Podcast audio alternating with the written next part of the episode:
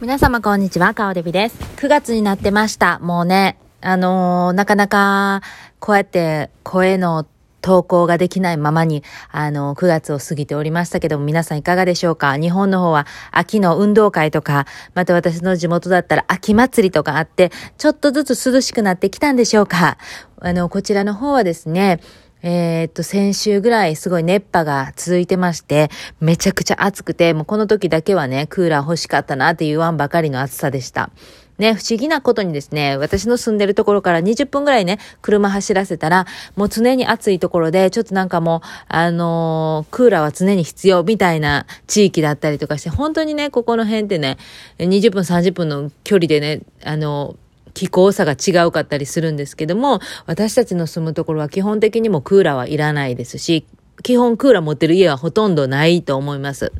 ですが、この時にですね、いやー、暑いな、熱波でもうこれで、うちらの方はクーラーないからね、なんて言ったら日本の人がさ、えー、クーラーがない、ないなんて、エアコンがないなんて、1960年代の話なんて嫌味言われましたけども、いやいやいやいや、あの、普通になくて当たり前なんですよ、っていうことをね、強く言わせていただきました。はい。まあ、そんなことはいいんですけど、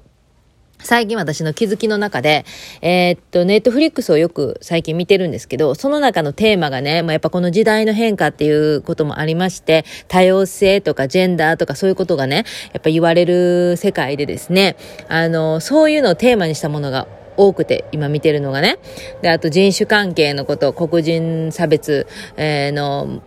えー、題材にしたものを見てたりとか、あと女性性、で、フェミニズムですね。そしてその中でですね、あのー女性の性教育の番組だったりとか、またカップルでその性の悩みをみんなで言い合って、そしてなんか、あのー、なんていうの、こう、うーんと、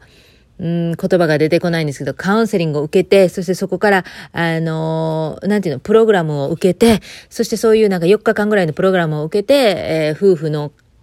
改善していくみたいな、そういうのとかってね、もうすっごい良くてね、どれを見てまですっごい良くてね、もうす、なんていうかな、おすすめめっちゃしたいんですよ。えー、まず、どれや、名前は、ごめん、忘れた。はい、忘れました。忘れたっていうか、覚えれません。あの、カタカナの、あの、英語なんでちょっとわかりません。えー、プレ、プレシ、もうごめんなさい。もうわかりません。で、えー、まあ、なんせ、そのおすすめの中でね、まあちょっと紹介するわ、話を紹介するわ。まず性教育なんですけどね。まあ性教育、今結構、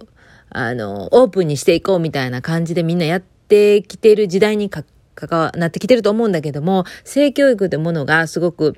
こう、研究され出したのはまだ100年ぐらいの歴史なんですってね。で、えー、女性はじゃあ、あそこを見てね、えー、この部分はこれで部分の名前をね、言えますかって言ったら全然言えない人がほとんどなんですよね。で、そういう部分の名前から学んでいったりとか、また、あのー、このオーガズム、こう快感を得ることはすごくヘルシーで健康にとてもいいことだという話とかね。まあそういったことをね、研究していくとね、めっちゃ面白くて奥が深くて、なんかこういう話がタブーだったりとか、なんかそういうの気持ち悪いとか、このセックスの話、ええー、みたいなとか、友達同士でそういう話したら、ええー、とかね、思われがちやったりするんですけど、私はそういう話が基本好きなんですけど、なんかちょっとえっていう風に、ちょっと惹かれることが多々あったりするんですけど、やっぱりこれはすごい正しかったんやって、自分が今まで感じてたことは正しかったんだっていうのを、なんかこう、確認できるような、再確認できるような、あのー、そういう番組がね、ポンポン出てきて、で、それを見てたんですけど、あの、カップルのやつのすごい良かったのは、えー、いろんな、まあ男女でね、やっぱりその、まあ、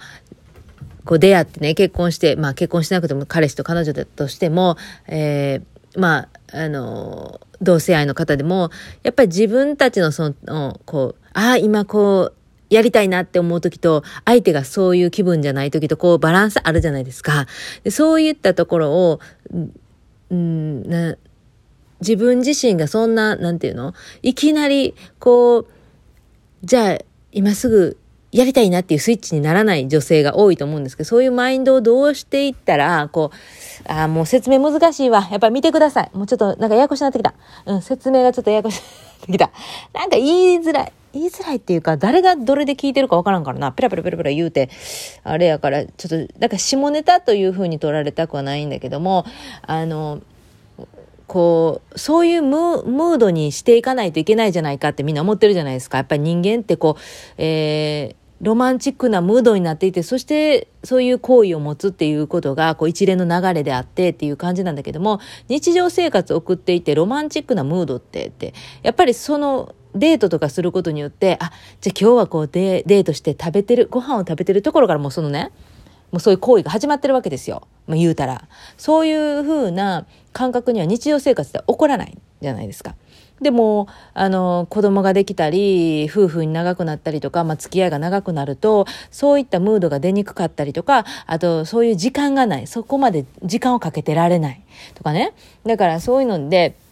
お互いに満足のすることって難しいんですよね。だけど、これって感覚、五感を研ぎ澄ませることで、そういった気分に、えー、スッとスムーズになりやすいような体を作っていくっていう、そういうプログラムがめちゃめちゃ面白かった。それっていうのは、ただ体に、えー、人に触れてもらうこと。だったりとかね。あと、匂い、いろんな匂いを感じることだったりとか、自分がどういった、あの、ことで、こう、癒されたり、えー、するのかなっていうことをこう五感を使って知っていく。でた口に入れることが好きなのかあの見ることが好きなのか聞くことが好きなのかとかそういう自分にとって心地よいっていううものをね五感にどこがこ研ぎ澄まされてるのかっていうの。そしてそれをどんどんどんどん、えー、進化させていくというね。もうすごく良かったんですよそのプロセスが。ね。いやもうね絶対ねこれねちょっ気になる人は見てほしいしあのこれからの性教育として、えー、子供たちにもね、伝えていく、そういうものじゃなんじゃないかなと私は思いました。うん。で、あともう一つね、見てるやつの中でやっぱテーマがね、自分らしさっていうかね、自分を本当に受け入れる、大切にする。そして自分自身の感じていることを、信じてあげるっていうね、こういうこと。で、そして誰かの犠牲にならない。自己犠牲ね。自己犠牲、ダメ絶対、みたいなね。そういうのをね、見てるんですよ。で、そう、もう一つのその、ネットフリックスのやつは、あの、5人組のゲイの男の子が、えー、て言うんだったっけ、 Fab Five か、 Fabulous Five がね、えー、日本に来て、まあ海外にもいろいろ行ってたみたいけど、日本に来たバージョンを見てんねんけど、えー、日本人の方で悩みを抱えてる人だったりとかに自分自身でいいんだよということを伝えていく、そういうね、活動をするのね。で、それが家だったり、えー、料理だったり、まあ、一食十に関わることだよね。で、えー、そして心のことを5人がサポートしてやると。すごくそれがね、私ね、面白くて。うん。で、初めに出てきた人が、あの、老人ホームを経営されてて、で、自分のことはもう超後回しで、その利用者さんに部屋も、自分の部屋も与えてるし、あの、自分はもう化粧もしないし、もう服も何だっていい、もういつお風呂に入ったかもわからないみたいな、もうそういう生活をしてて、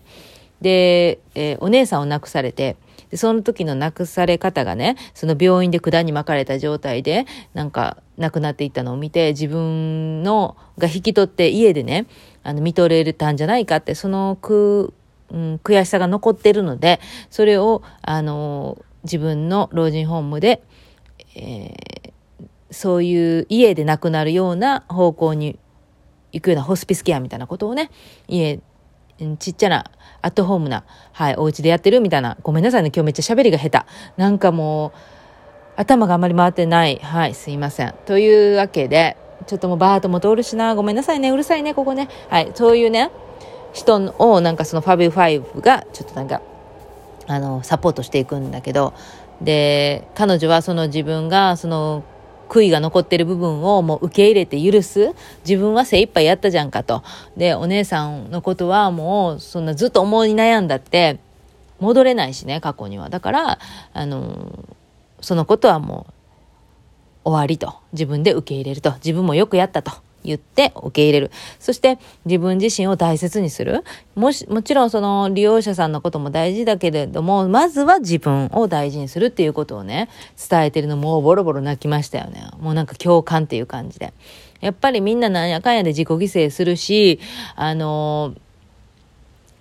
なんかこうあるべきみたいなのがやっぱりどっかであって、で、私もちょっとやっぱ考えてたんだけど、子供ができて母親になった時点で、私この母親には向いてないタイプですよ、基本的に。で、え海外生活も、えー、このアメリカのこの価値観みたいなこととかも、もうほとんどのように分かってないですから。だけど、えっ、と、こうあるべき、アメリカで生きていくためにはこうあるべきとか、あと母親であるためにはこういう母親であるべきとかね。やっぱりいろんな人と、あの話を聞くと、ああ、やっぱこういうふうなお母さんにならなあかんなとかって思っちゃうところあるじゃないですか。誰だってそうやと思うんだけど。だけど、自分は自分でいいんだと。やっぱなんかそこをね、あの、ちゃんと分からなあかん。だから、育て方とか、なんや方とか、もうほんまにさ、あの、仕事の仕方とかのでもあると思うんですけど、あの、友達付き合いの仕方とか、もう、そしてこの海外生活のこのルールだったり、海外のこのなんかマナーだったり、いろいろあるんですけど、あるんですけど、本当に自分の心地よさっていうか、自分自身が、あの、自分のままで荒れることっていうのをすごく大事にした方がいいって最近本当に思うんですよね。で、えー、と、誰々ちゃんのお母さんみたいにはならないし、ならないんですよ。で、えー、理想像、自分が描く理想像の女性とか男性とか、そういうものにはもうなれないんですよ。自分自身なんだからって。だからこの自分自身っていうものを最大限に活かして最大限に愛してあげること、自分自身で愛すること。これは本当に大事。で、あのーいろんな家のルールがあって自分たちのルールでいいんだと思うんですよね。この家のルールがあるから。だからなんか他のところとか、あの、うん、これが大体世間一般のかね、価値観みたいなものとかに、あの、絶対縛られない方がいいと思って。まあ、縛られるのが好きな人は縛られたらいいと思うんだけど、あの、なんか自分たちにしかできないもっと違うやり方もあると思うし自分たちの考え方あると思うしそれを本当に大事にすることあの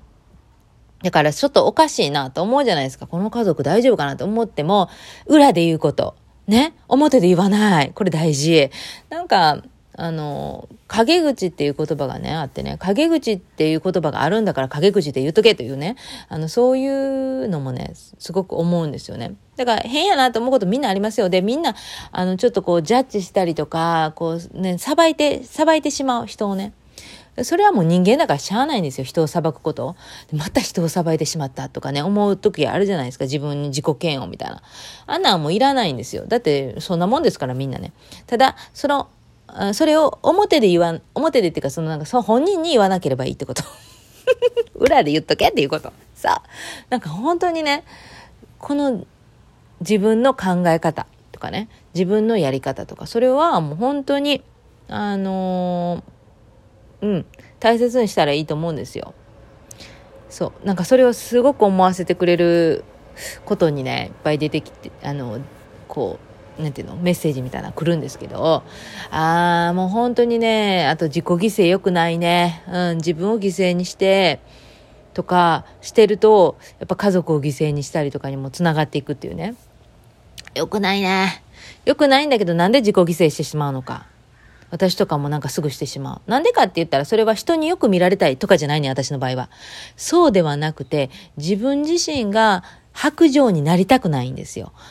情とかで誰かのために動いてあげないと、誰か、誰かが言われたら助けてあげないといけないのかしらとか、これをしなかった自分を自分自身が嫌いになるからなんですよ。誰に認められるとか、そんなどうだっていいんです。だって認めてくれるかどうかなんて、そんなもんね、わからない。そんなことはどっちでもいいんですよ。人によく見られたいからじゃないんですかっていう人が多いんです。それは違うんです。そうではなくて、自分自身が気持ち悪いからなの。でもこれってじゃあ何なのかなって考えた時に、自分の親もそういう親だったんですよね。自己犠牲にしてめっちゃやるやん、みたいな親やったんですよね。で、そういう姿を見てたから、なんか自分自身もそういうマインドも入ってくるし、やっぱり、うん、あの、なんかそうなりがち。でも、その親も自分で気づいて、ああ、自己犠牲やめようっていうのを感じてる。で、私自身ももうやめようって思った。で、その時点で変われる。人はやっぱ変われるんですよね。で、そこからこの自爆が解けていって、次の世代にはそれは引き継がないっていうね、行為になっていくのかなっていうね、最近それすごく思っていて。そう。うん。なんかね、本当にね、あの、あと、あ、当てにされないことも大事ですね。人に当てにされる人間っていうのは、あの、いいように使われがち。うん。あのなんか言ったらすぐ、あ、OK ですって言ってくれる人っていうのはね、当てにされまくります。これは怖いです。人に当てにされるのは怖いです。ね。だから、本当に気をつけようという。で、当てにされてない人っていうのを、こう、周り見渡してみてください。いるじゃないですか、そういう人って。あの人に、花からあの人に頼もうと思わない人いるじゃないですか。そういう人っていうのは、決して性格悪いとかそういう問題じゃなくて、あの、完全に自分を持ってらっしゃるんですね。あの、できないと。初めからできないだろうなって、皆さんに、えー、分からせてる。私を当てにしないさいでしないでくださいよって皆さんに分からせてる生き方をしてるんですね。これっていうのはね、お手本にしていきたいですね。で、それは嫌味じゃないんですよ。いや、あの人に頼んだって何にもできひんやろかええわってそういうのじゃないの。あの人に頼もうっていう、あれがないねん、初めから。これポイント。もうこういう人にちょっと私憧れてます。かといって自分はやっぱり人の役にも立ちたいし、なんか、あの、そういうところはあるのよね。か、ただし、ただしかし、そこに愛があるのかっていうことがやっぱ大事で、そこに愛があるんだったらどんどん役に立ってあげなさいって。ただそこに、え、めっちゃややこしいねんけどっていうか、苦しいねんけどって思いながら、あの、やることは愛ではないですよっていうことですよね。で、その愛っていうのは、じゃあまずは自分を愛することから始まると。自分を愛さない人に他の人の世話なんかできますかいっていうことですよね。そういうふうに、あの、自分を愛することをね、えー、っと、その、最近見てるネットフリックスも含め、えー、自分のこの生活を含めいろいろねそうやって感じさせられるなと思うんですよ。で自分を愛してる親のことは、えー、子供たちはあのー、見てます。ああ、お母ちゃんは自分のことを愛せるって分かったら自分自身のことも愛せる。やっぱここ大事じゃないですかね。うん。あのー、自分らしく生きてたらいいよっていうことを親子供たちに見せていけたらいいかしらと私は最近すごく思います。だから他のお母ちゃんたちのようにはいかないし、あの、決してなんか、うん、世間一般のこととか、まあ、一般常識とか教えられないかもしれない。あの、けれども、私らしい、っていうかこのお母ちゃんですよっていうので行かせていただこうって 最近すごく思うんです。ね。なんかそういうことをね、よく考えてます。皆さんはどうですか？はい。自己犠牲問題。でもあのそのファビファイブが言った言葉でいろいろいい言葉言うんですけど今日もねピンときてた言葉の中でやっぱり過去は変えれないし未来もわからない。未来のことを考えて先々のこと考えてとかもわからない。今しかないんだよって今に集中してくださいってやっぱりね皆さんえー、このメッセージよく来ますけど、今ですね、今を楽しんで、今の自分を愛してあげてって言うんですよ、 Fab、Fab Five が。言いにくいな。 Fab Five が言うんですよ。いや、ほんまにそうですよ。今、今の自分を楽しんで愛しましょう。受け入れましょう。誰？教祖みたいなこと言ってるね。怖いね。なんか近々グッズを売り出すかもしれないよ。怖いね。そういうことはしません。はい。というわけで今日はね、そういうメッセージを私はもう本当に声に残しときたい。と思いました。そしてね、私ね、10年日記って言うんですか？あれね、1ヶ月ぐらいかけてないと思うわ。ああいうの溜め込んだあかんよ。その1ヶ月前何しとったかなってもうわからんから。で、こういうことに縛られてはいけないっていうのはそうなんですけど、何かせなあかんって思ったらあかんから、もうちろんできひんかったわ。もうそれでええねん。2ヶ月分残ったね、あの、溜まったとしてもええねん。ね、そんなん誰が決めた？そんなルール毎日せなあかんなんて誰が決めたんって、まあ一応毎日せないと、記録残せませんけど、まあね、いいんです。ただただ、その、白紙があるのは、あ、なんだか何も書くことがないぐらい楽しんでたのかしらと思えばいいやんということよ。ね。まあそういうふうにやっていきたいと思います。というわけで今日も皆さんもね、あの、素晴らしい一日を過ごしてくださいね。カリフォルニアから顔デビでした。ちょっと話がね、えー、っと、まとまりもなくて聞きづらいことがもう毎回なんですけど、そうなんですけど、あの、聞いてくださって本当にありがとうございます。自分自身を愛しましょう。ツボは売りません。オーバー